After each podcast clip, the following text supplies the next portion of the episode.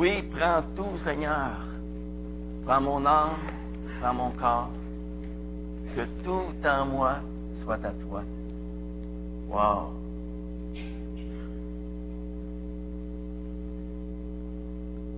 Est-ce que vous avez déjà médité là-dessus?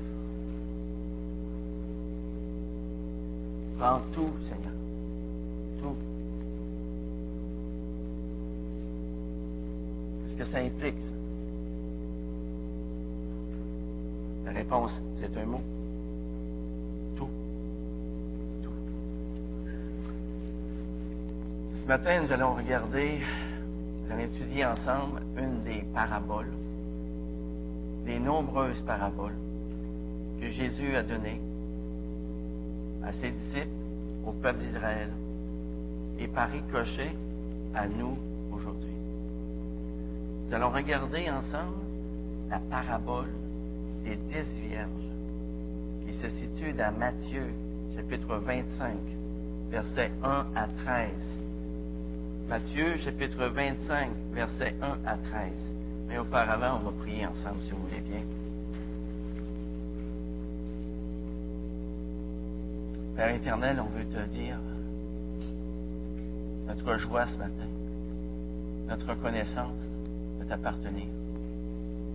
Notre joie, notre reconnaissance que tu as mis ta, parole entre nos mains pour que nous puissions l'entendre, que nous puissions aussi la lire, la méditer, comme le psalmiste pouvait le faire.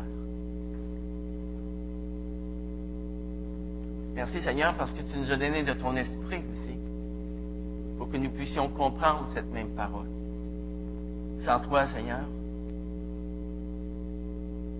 n'aurait jamais pu comprendre quoi que ce soit de ta parole. Seigneur, c'est toi qui as ouvert nos yeux. C'est toi qui as ouvert nos oreilles. C'est toi qui nous as touchés pour qu'on puisse la saisir, cette parole. Et on veut t'en remercier ce matin. Je vais te prier, Seigneur, ce matin aussi pour ceux et celles qui ne te connaissent peut-être pas dans cette salle, afin que tu puisses leur ouvrir les yeux, ouvrir leurs oreilles, et que celui qui entend, entende. Dans le beau nom de Jésus. Amen. Alors, Matthieu, chapitre 25, verset 1.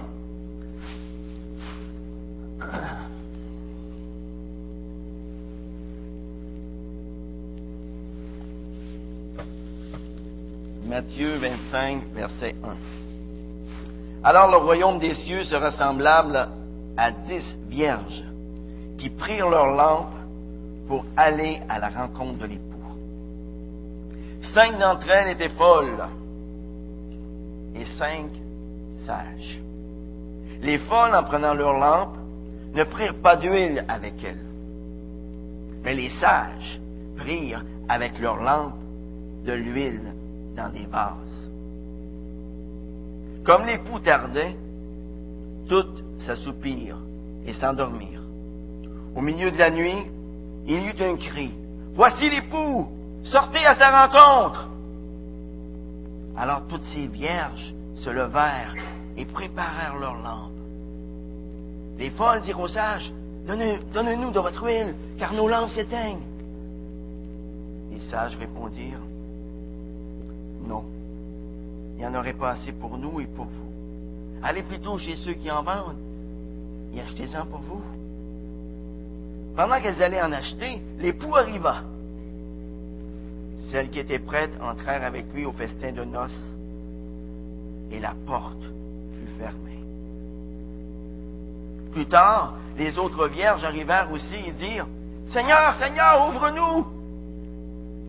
Mais il répondit, En vérité, je vous le dis, je ne vous promets pas. Veillez donc, puisque vous ne savez ni le jour, ni l'heure. Vous savez, dans mon temps, quand je dis dans mon temps, il y a certaines personnes qui pensent que c'était dans la lointaine antiquité. Dans mon temps, il y avait des écoles de campagne.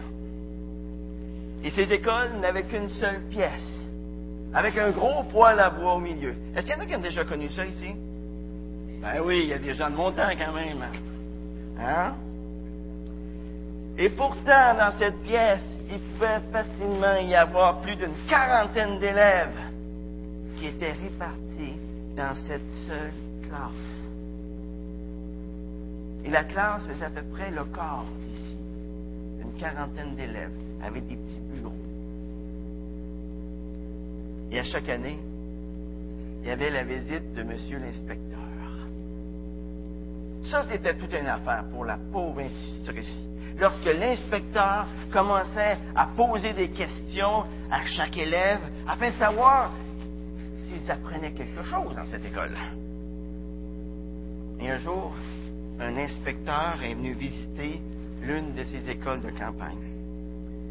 Et en s'en allant, il a promis aux élèves qu'il reviendrait.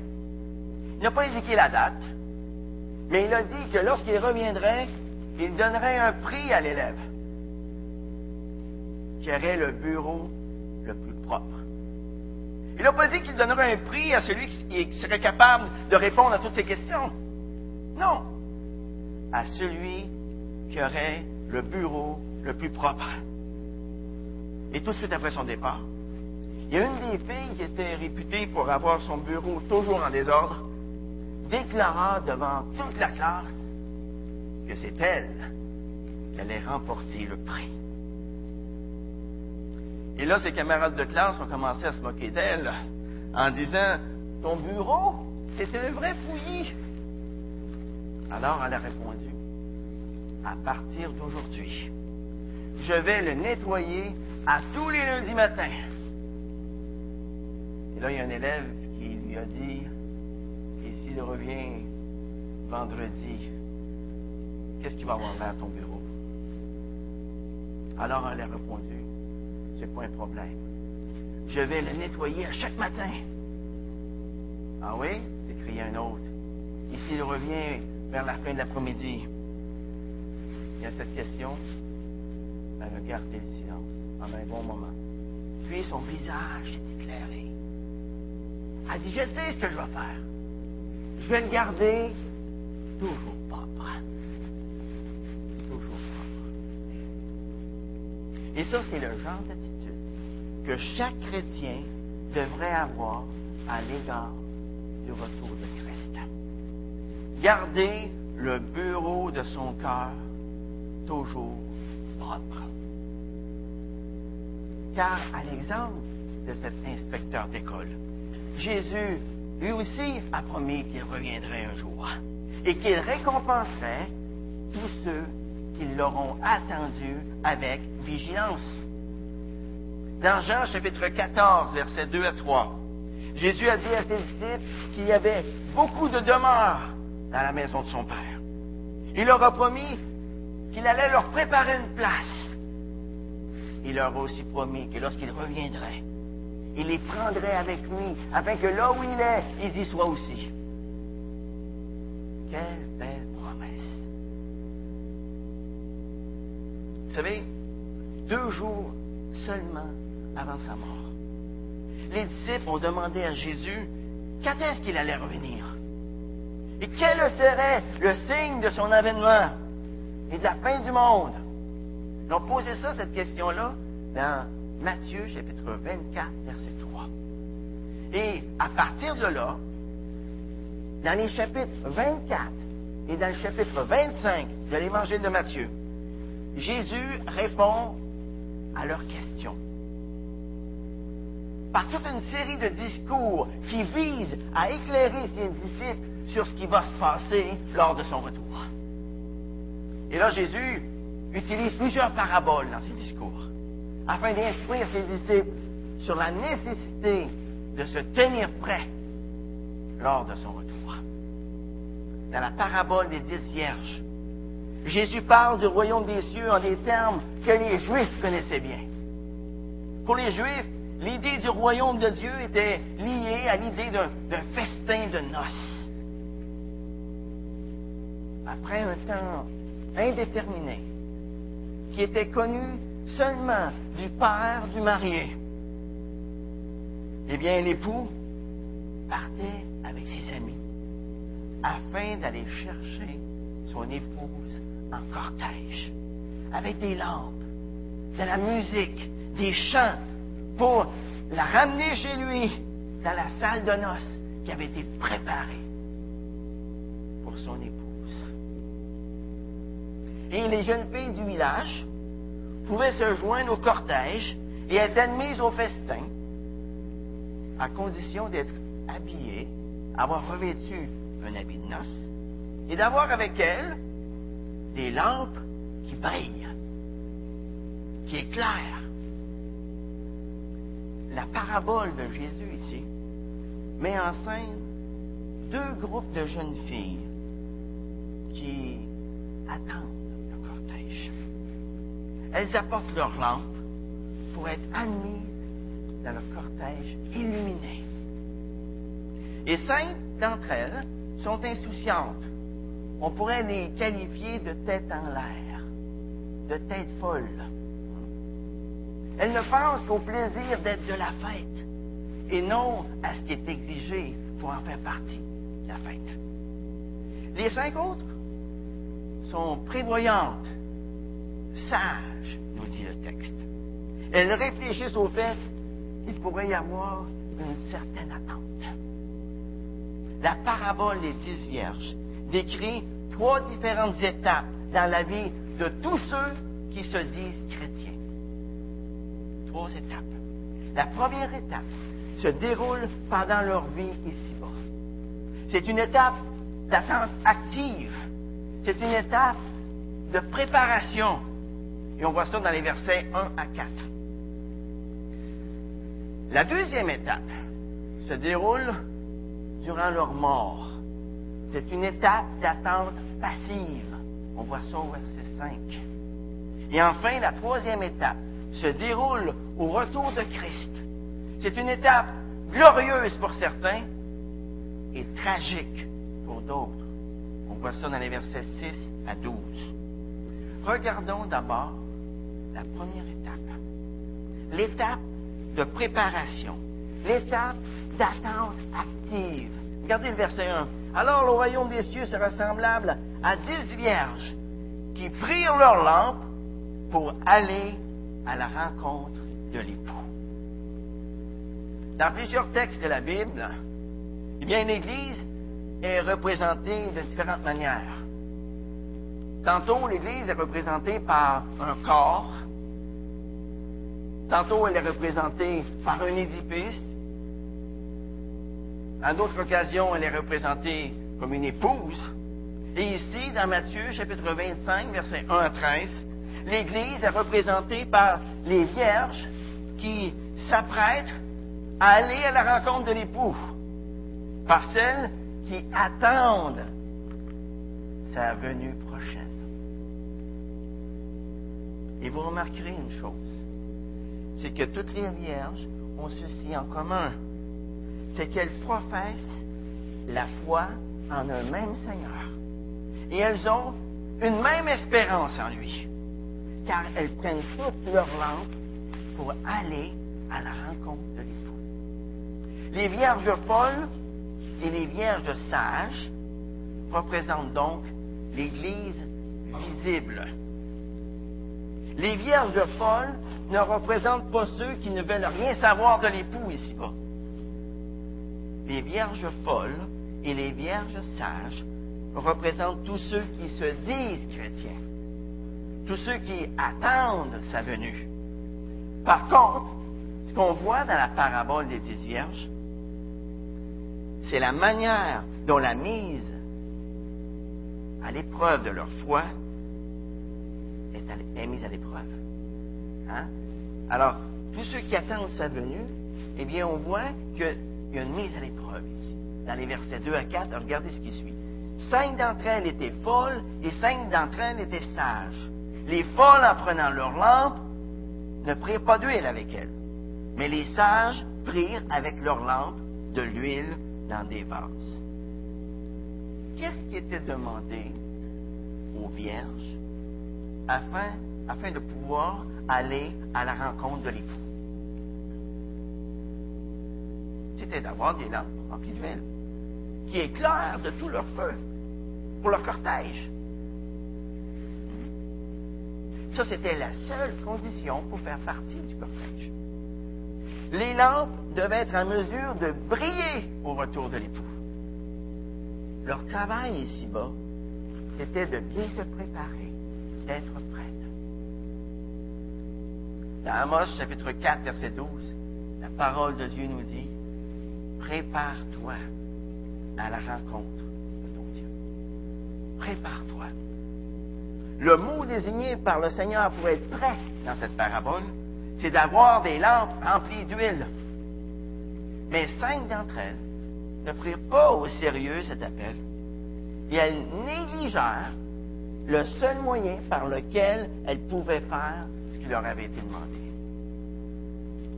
Elles ne prennent pas d'huile. Elles n'ont seulement que des lampes. C'est comme des, des chandelles sans mèche au milieu. Avez-vous déjà vu ça? Ça éclate pas fort. C'est comme euh, des torches sans feu. C'est comme des ampoules électriques sans électricité. Oh, elles avaient la forme extérieure de la religion. Mais elles n'avaient rien à l'intérieur. Aucune vie, aucune puissance intérieure. Elles n'avaient pas reçu la vie de l'Esprit dont Jésus nous parle dans Jean 3, où il nous dit qu'il nous faut naître de nouveau. Il nous faut naître de l'Esprit. Ça, c'est l'huile qui aurait pu alimenter la flamme de leur lampe pour la venue du Seigneur Jésus-Christ.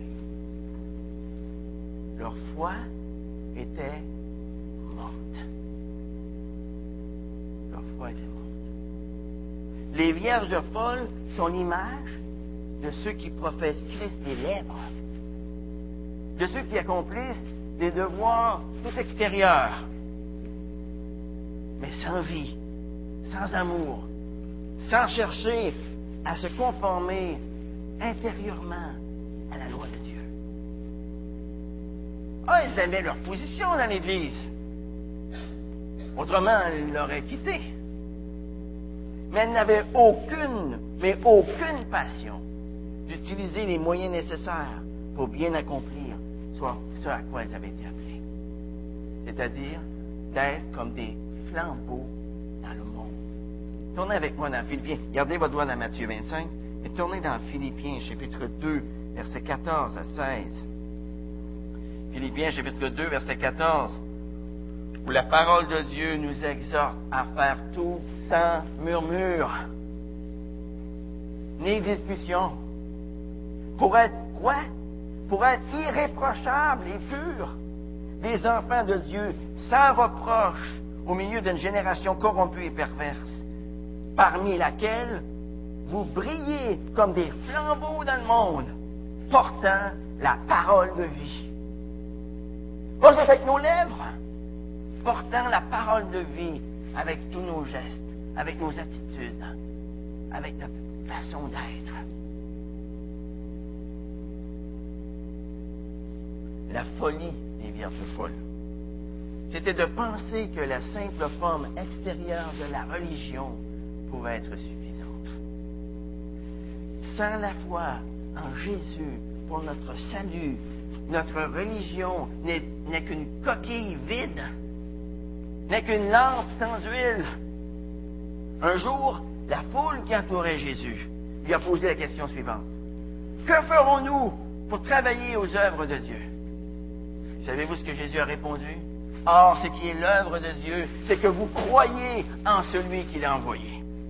Et c'est à partir de cette première œuvre de, foi, de la foi en Jésus, que Dieu prépare ensuite toutes, toutes sortes d'œuvres bonnes afin que nous puissions les mettre en pratique.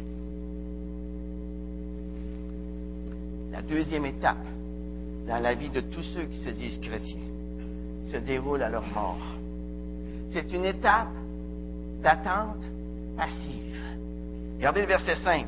Comme l'époux tardait, toutes s'assoupirent et s'endormirent. C'est durant notre vie sur terre que nous pouvons travailler à l'œuvre de Dieu. À notre mort, c'est fini. Fini. Nous ne pouvons rien ajouter à ce qui aurait pu être fait. Dans Jean chapitre 9, verset 4, Jésus a dit à ses disciples, Il nous faut travailler tant qu'il fait jour aux œuvres de celui qui m'a envoyé. La nuit vient où personne ne peut travailler. Le mot jour ici signifie le temps dont Jésus disposait pour accomplir la volonté de son Père. Et lorsqu'il a dit cela, sa mort était imminente.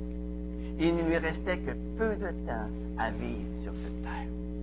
Il ne lui restait que peu de temps pour travailler. Le nous inclut les disciples et par extension tous les croyants. La nuit, eh bien, c'est la limite qui a été fixée pour accomplir les œuvres de Dieu. J'aimerais qu'on puissiez noter deux choses dans ce verset. Premièrement, Jésus nous avertit à l'avance qu'il tarderait avant de revenir, comme l'époux tardait. Et ça, ça a été une pierre d'achoppement pour plusieurs à travers les vingt derniers siècles. L'apôtre Pierre traitait déjà de ce problème-là dans les années 60. 60, pas 1960, dans les années 60. En 2 Pierre, chapitre 3, verset 3. 2 Pierre, chapitre 3, verset 3. Gardez votre doigt dans Matthieu. 2 Pierre 3, verset 3. Il dit, sachez avant tout que dans les derniers jours, il viendra des moqueurs railleries, qui marcheront selon leur propre convoitise et diront, où est la promesse de son avènement? Car depuis que les pères sont morts, tout demeure comme depuis le commencement de la création.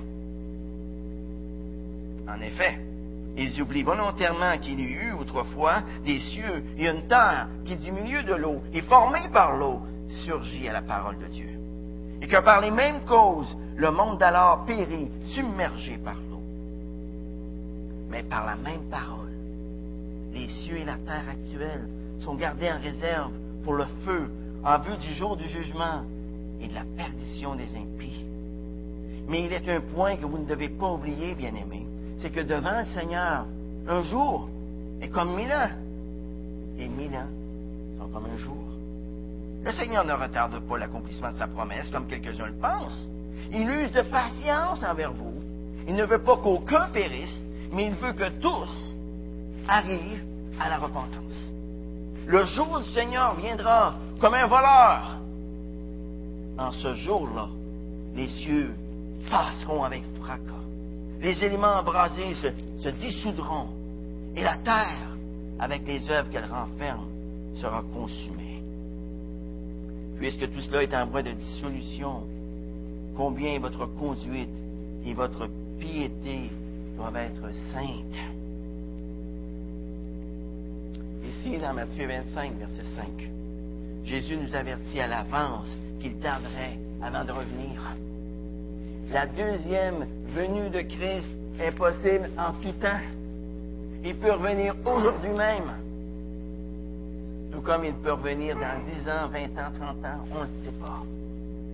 On ne sait pas.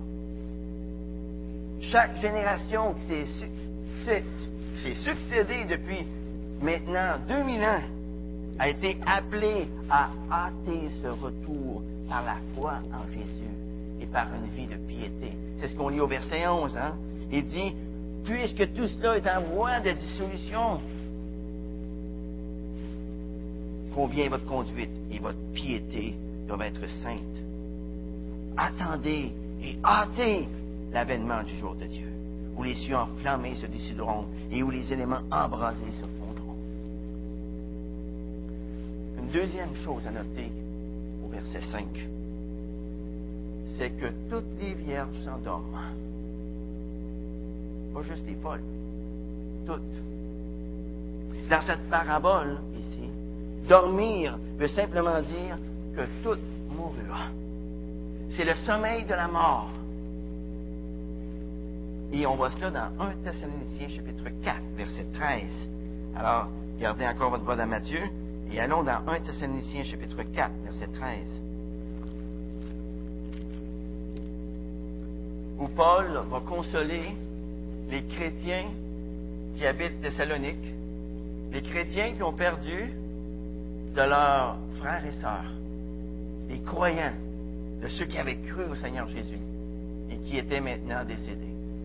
Il leur dit, nous ne voulons pas, frères, que vous soyez dans l'ignorance au sujet de ceux qui dorment, c'est-à-dire de ceux qui sont morts, afin que vous ne vous attristiez pas comme les autres qui n'ont pas d'espérance.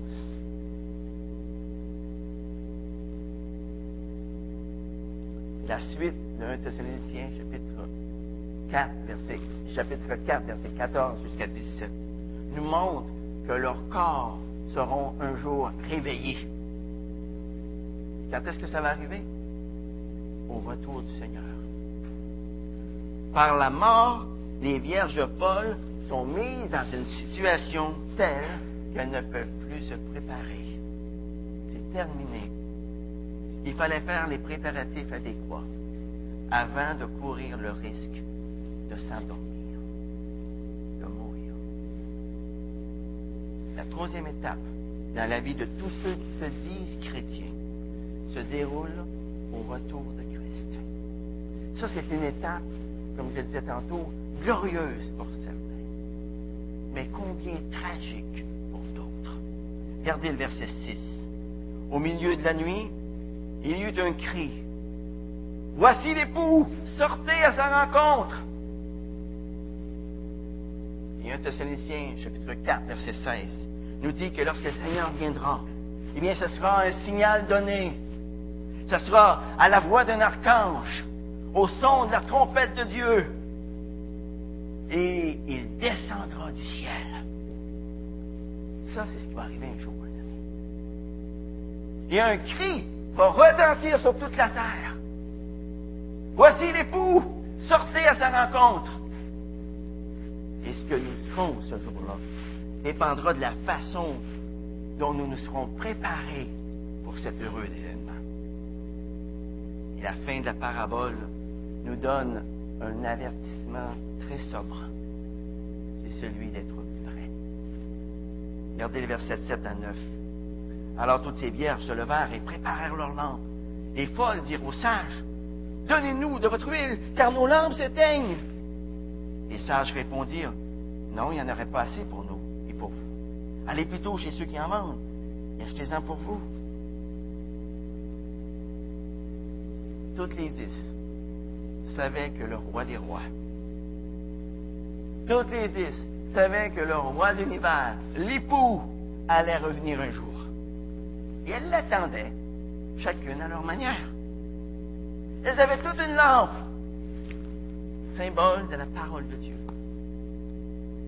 La psaume 119, verset 105, la Bible nous dit, ta parole est une lampe à nos pieds, une lumière sur notre sentier. La seule différence entre les vierges sages et les vierges folles, c'est la réserve d'huile. Et quand le cri retentit au milieu de la nuit, à l'effet que l'époux est arrivé, nous voyons qu'elles se mettent toutes à préparer leur lampe. Et pour cinq d'entre elles, n'ont pas d'huile en réserve. Les lampes sont vides. Et par le fait même, une lampe vide, c'est une lampe qui est complètement inutile. Pendant des jours, des mois et des années, les vierges folles ont négligé le moyen qui avait été mis à leur disposition pour bien se préparer pour le retour de l'époux. Et au retour de l'époux, elle demande impossible. Donnez-nous de votre huile. Vous savez, au retour de, de l'époux, c'est en vain que beaucoup chercheront auprès des hommes ce que seulement la grâce de Dieu pouvait leur donner durant leur vie terrestre. Durant leur vie terrestre. comment expliquer maintenant l'attitude des vierges sages qui ne veulent pas partager leur huile avec les vierges folles? Vous êtes-vous déjà posé cette question-là? Est-ce que ça veut dire que les cinq vierges sages sont égoïstes? Elles ne pensent qu'à elles-mêmes? Non. Ça, ça nous enseigne simplement sur l'impossibilité d'emprunter la foi de quelqu'un d'autre. Ça nous enseigne aussi sur l'impossibilité d'emprunter l'obéissance et la fidélité de quelqu'un d'autre. La préparation spirituelle, ça c'est l'affaire de chacun, de chacun. C'est surtout pas une valeur qu'on peut se distribuer tout autour lorsque survient l'heure fatidique. Le contexte historique montre que le partage de leur huile avec les vierges Paul, les imprévoyantes, eh bien, ça compromettrait la marche du cortège, puisqu'il n'y aurait pas assez d'huile pour se rendre jusqu'à la demeure de l'époux, pour tout le trajet. Les vierges folles ont agi de façon irresponsable. Elles savaient depuis très longtemps qu'elles étaient appelées à faire partie du cortège. Et pourtant, se sont pas munies d'une réserve d'huile. Quelle folie! Quelle folie! Vous savez, à notre mort, ou lorsque le Seigneur Jésus-Christ reviendra, ce sera le jugement, nous dit la Bible. Dans Hébreu, chapitre 9, verset 27, la parole de Dieu nous dit qu'il est réservé à l'homme de mourir une seule fois. Et qu'est-ce qui vient après? Après la mort vient le jugement. That's it, that's all. C'est fini. C'est fini. Et pour les vierges folles, il sera trop tard. Il sera trop tard. Lorsque les vierges sages disent au verset 9, non, il n'y en aurait pas assez pour nous et pour vous. Allez plutôt chez ceux qui en vendent et achetez-en pour vous. Ça, ça veut dire, nous ne pouvons pas vous donner la foi, l'obéissance et la fidélité que nous avons témoigné envers le Seigneur Jésus durant toute notre vie. Si vous les avez négligés durant votre vie terrestre, nous ne pouvons pas les créer pour vous. Chacun porte sa propre charge. Et là, qu'est-ce qu'on voit? En désespoir de cause, celles qui avaient gaspillé leur vie courent pour chercher l'impossible. L'obéissance, la foi instantanée à la fin des temps. Non, c'est fini. Qu'est-ce que Jésus veut nous enseigner ici? C'est qu'il y a un prix à payer pour être prêt. Le prix à payer, c'est de mettre notre foi dans le Seigneur Jésus-Christ seul pour notre salut. Et ensuite, de vivre pour lui dans ce monde en veillant sur notre conduite. Seigneur nous invite à porter notre foi dans ce monde. Regardez le verset 10. Pendant qu'elles allaient en acheter, l'époux arriva. Celle qui était prête entrait avec lui au festin de noces et la porte fut fermée. Plus tard, les autres vierges arrivèrent et dirent Seigneur, Seigneur, ouvre-nous. Mais il répondit En vérité, je vous le dis, connais pas. Je ne vous connais pas. Je ne vous connais pas. Ce sont des paroles terrifiantes que plusieurs entendront au retour du Seigneur. Ah, vous étiez dans l'Église. Ah, vous participiez même au culte. Ah, vous aviez les lampes entre vos mains. Vous aviez la parole de Dieu à votre disposition. Vous aviez la religion. Vous aviez la forme extérieure de la piété. Mais vous n'avez pas pris soin sur ce qui devait être à l'intérieur. Ah, vous avez gardé votre lampe bien brillante, bien shinée à l'extérieur. Les autres vous regardaient. Ils prenaient pour acquis que vous aviez la vie éternelle. Ils prenaient pour acquis que vous aviez la foi en Jésus. Tout ce que vous aviez, c'est une lampe vide. Ces personnes seront exclues de la fête des noces parce qu'elles ont considéré leur position religieuse comme allant de soi. Elles n'ont pas jugé bon de faire des préparatifs qui s'imposaient. Et maintenant, face à face avec celui qui voit à travers la lampe, il dira, en vérité, je vous le dis, je ne vous connais pas. Est-ce qu'il y a quelqu'un ici qui aimerait entendre ces paroles prononcées par Jésus lors de son retour? Je ne vous connais pas. Mais vous n'avez pas besoin de les entendre. Et j'espère que personne dans cette salle n'entendra un jour paroles de Jésus. Je ne vous connais pas. Mais savez-vous une chose? Beaucoup de gens religieux les entendront, ces paroles. Dans son souci, dans son amour pour nous, Jésus nous secoue par ses avertissements. Et il conclut cette parabole dans Matthieu, chapitre 25, verset 13, par ces mots. Veillez donc, puisque vous ne savez ni le jour, ni l'heure. Veillez, ça ne veut pas dire regarder par la fenêtre durant la nuit. Veiller, ça ne veut pas dire monter sur une montagne, puis fixer le ciel pendant des heures, des jours, des mois, et attendre son retour jusqu'à ce qu'il revienne. Non. Plusieurs l'ont fait dans le passé. Ils ont perdu leur temps.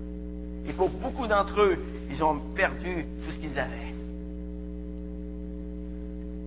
Mais veiller, qu'est-ce que ça veut dire? Veiller, ça veut dire être spirituellement éveillé durant les jours où nous sommes vivants sur cette terre. Veiller, ça veut dire développer une communion authentique avec le Seigneur. Veiller, ça veut dire rechercher sa présence à chaque jour. Veiller, ça veut dire attendre le retour du Seigneur en appliquant les versets de 1 Thessaloniciens chapitre 5, verset 14 jusqu'à 23, que je vais vous lire immédiatement. Il dit, nous vous y exhortons, frères, avertissez ceux qui vivent dans le désordre, consolez ceux qui sont abattus, supportez les faibles, usez de patience envers tous. Prenez garde que personne ne rende le mal pour le mal, mais recherchez toujours le bien, soit entre vous, soit envers tous. Soyez toujours joyeux. Priez sans cesse, en toutes circonstances, rendez grâce, car telle est à votre égard la volonté de Dieu en Jésus-Christ. N'éteignez pas l'esprit, ne méprisez pas les prophéties, mais examinez toutes choses et retenez ce qui est bon. Abstenez-vous du mal sous toutes ses formes, que le Dieu de paix vous sanctifie lui-même tout entier, que tout votre être, l'esprit, l'âme et le corps soient conservés sans reproche à l'avènement de notre Seigneur Jésus-Christ. C'est comme cela que nous sommes invités à l'attendre, à veiller. Veiller, ça veut dire vivre de foi, d'espérance et d'amour. Ça fait déjà plus de 37 ans que j'ai fait mon premier pas de foi avec Dieu. 37 ans déjà. Et pendant tout ce temps, j'ai été témoin du relâchement ou de la négligence de plusieurs de ceux qui ont fait profession de foi dans le passé. Dans l'attente du retour de notre Seigneur, ne soyons pas. Réfléchissons à notre comportement et posons-nous quelques questions. Y aurait-il quelque chose en nous qui témoigne de la légèreté montrée par les vierges de Paul?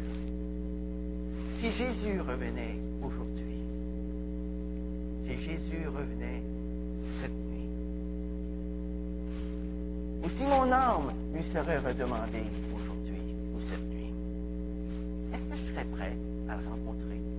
à face? Et si je, je me dis que je suis prêt, sur quelle base je pourrais dire que je suis prêt? Est-ce que ce serait sur la base de mes propres mérites, de mes propres œuvres? Regarde Seigneur comme je suis une bonne personne? Ou bien sur la base de ce que Christ a fait pour moi à la croix? Lorsqu'il a étendu ses bras, que son sang coulait pour me purifier Parce qu'il est venu faire ta demeure en moi, qui m'a revêtu de sa propre justice. Est-ce que c'est sur la base de ma propre justice ou sur la base de sa justice?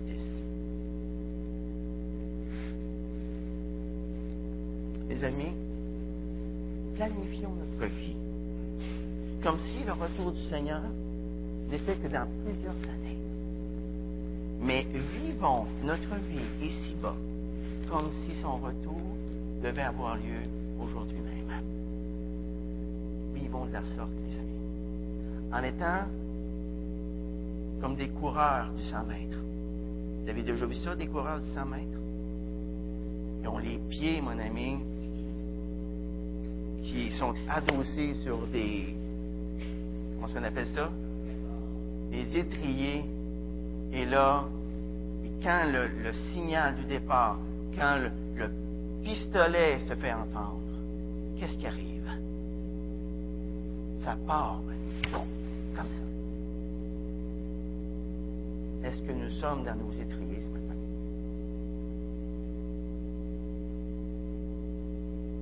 Prêts à bondir? dans l'attente de notre Seigneur Jésus-Christ. Savez-vous c'est quoi le piège du malin? C'est de nous faire croire que tout dans la vie est facile. C'est de nous faire croire que tout le monde va aller au ciel éventuellement. Pourtant, la porte fermée du verset 11 manifeste de toute évidence que plusieurs seront exclus du banquet de noces de l'agneau. Et par le fait même qu'ils seront exclus de la présence de Dieu pour l'éternité. À chaque jour, le Seigneur nous exhorte à prendre notre croix pour le suivre. C'est pour ça que j'ai tellement bien aimé tantôt le dernier chant qu'on a chanté. Hein? Je te donne tout, Seigneur. Tout. Prends mon âme, prends mon corps, prends mes pensées, prends mes actions. Tout, tout. À chaque jour, le Seigneur nous exhorte à nous entretenir avec lui par un culte quotidien. Qu'aurons-nous à dire à ceux qui nous entourent lorsque l'heure de notre départ sur cette terre arrivera? Est-ce que nous pourrons dire, à l'exemple de l'apôtre Paul, qui était tout près de la fin, j'ai combattu le bon combat, j'ai achevé la course, gardé la foi. Ça, c'est la grâce que je vous souhaite en Jésus-Christ. Mon ami, ce matin, ne quitte pas cette salle avant d'avoir goûté combien le Seigneur est bon. Et à l'exemple de cette petite fille qui voulait gagner le prix de l'inspecteur, garde le bureau de ton cœur propre. Garde le bureau de ton cœur pur. Que cette pensée gouverne notre vie. Jésus-Christ est venu se fiancer à un peuple au prix de son propre sang. Quel prix! Si par la foi en Jésus, matin, tu fais partie de ce peuple fiancé, eh bien, savez-vous ce qui va arriver un jour? Eh bien, il viendra vers toi. Et tous ceux, et vers tous ceux qui auront cru en lui, il leur dira, viens, fidèle épouse, entre dans tes demeures, entre dans mes demeures, et apprends maintenant pour l'éternité que les plaisirs terrestres n'étaient rien, rien en comparaison. Mais ce matin, si tu n'as pas encore invité le Seigneur Jésus-Christ à entrer dans ta vie, que par conséquent, la lampe n'est pas remplie d'huile. Alors agis maintenant. Agis pendant qu'il est encore temps. Dans 2 Corinthiens chapitre 6, verset 2, la parole de Dieu nous dit, aujourd'hui, c'est le jour favorable. Aujourd'hui, c'est le jour du salut. Engage-toi ce matin à le suivre sur le chemin d'obéissance. Invite le Seigneur Jésus-Christ à entrer dans ta vie afin qu'il remplisse ta lampe d'huile.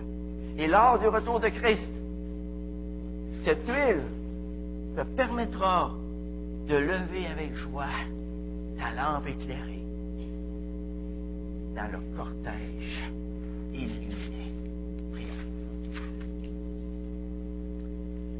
Père éternel,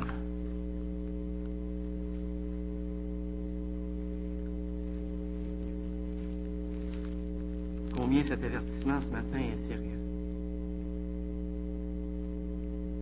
Et nous ne voulons pas partir d'ici ce matin sans avoir un cœur parfaitement en règle avec toi. Sans que nos lampes soient remplies d'huile. Seigneur, on veut vivre en paix. Et on veut aussi mourir en paix. Sachant nous sommes prêts à te rencontrer. En tout temps. Parce que toi, tu as purifié nos cœurs. Que tu as purifié chacun de nos cœurs. Seigneur, s'il y a des personnes ici ce matin qui aimeraient le faire, mais j'aimerais te prier pour eux. J'aimerais qu'ils puissent faire l'heure, la parole que je vais maintenant dire, la prière que je vais maintenant dire. Seigneur Jésus, tu connais mon cœur ce matin. Tu sais que ma lampe est vide parce qu'elle n'a pas été remplie par toi. Seigneur, je veux t'inviter à venir remplir mon cœur. Je veux t'inviter, Seigneur Dieu, à vivre au-dedans de moi. Mais auparavant, je veux te demander pardon pour tous les péchés que j'ai commis durant ma vie. Seigneur, tu les connais encore bien mieux que moi.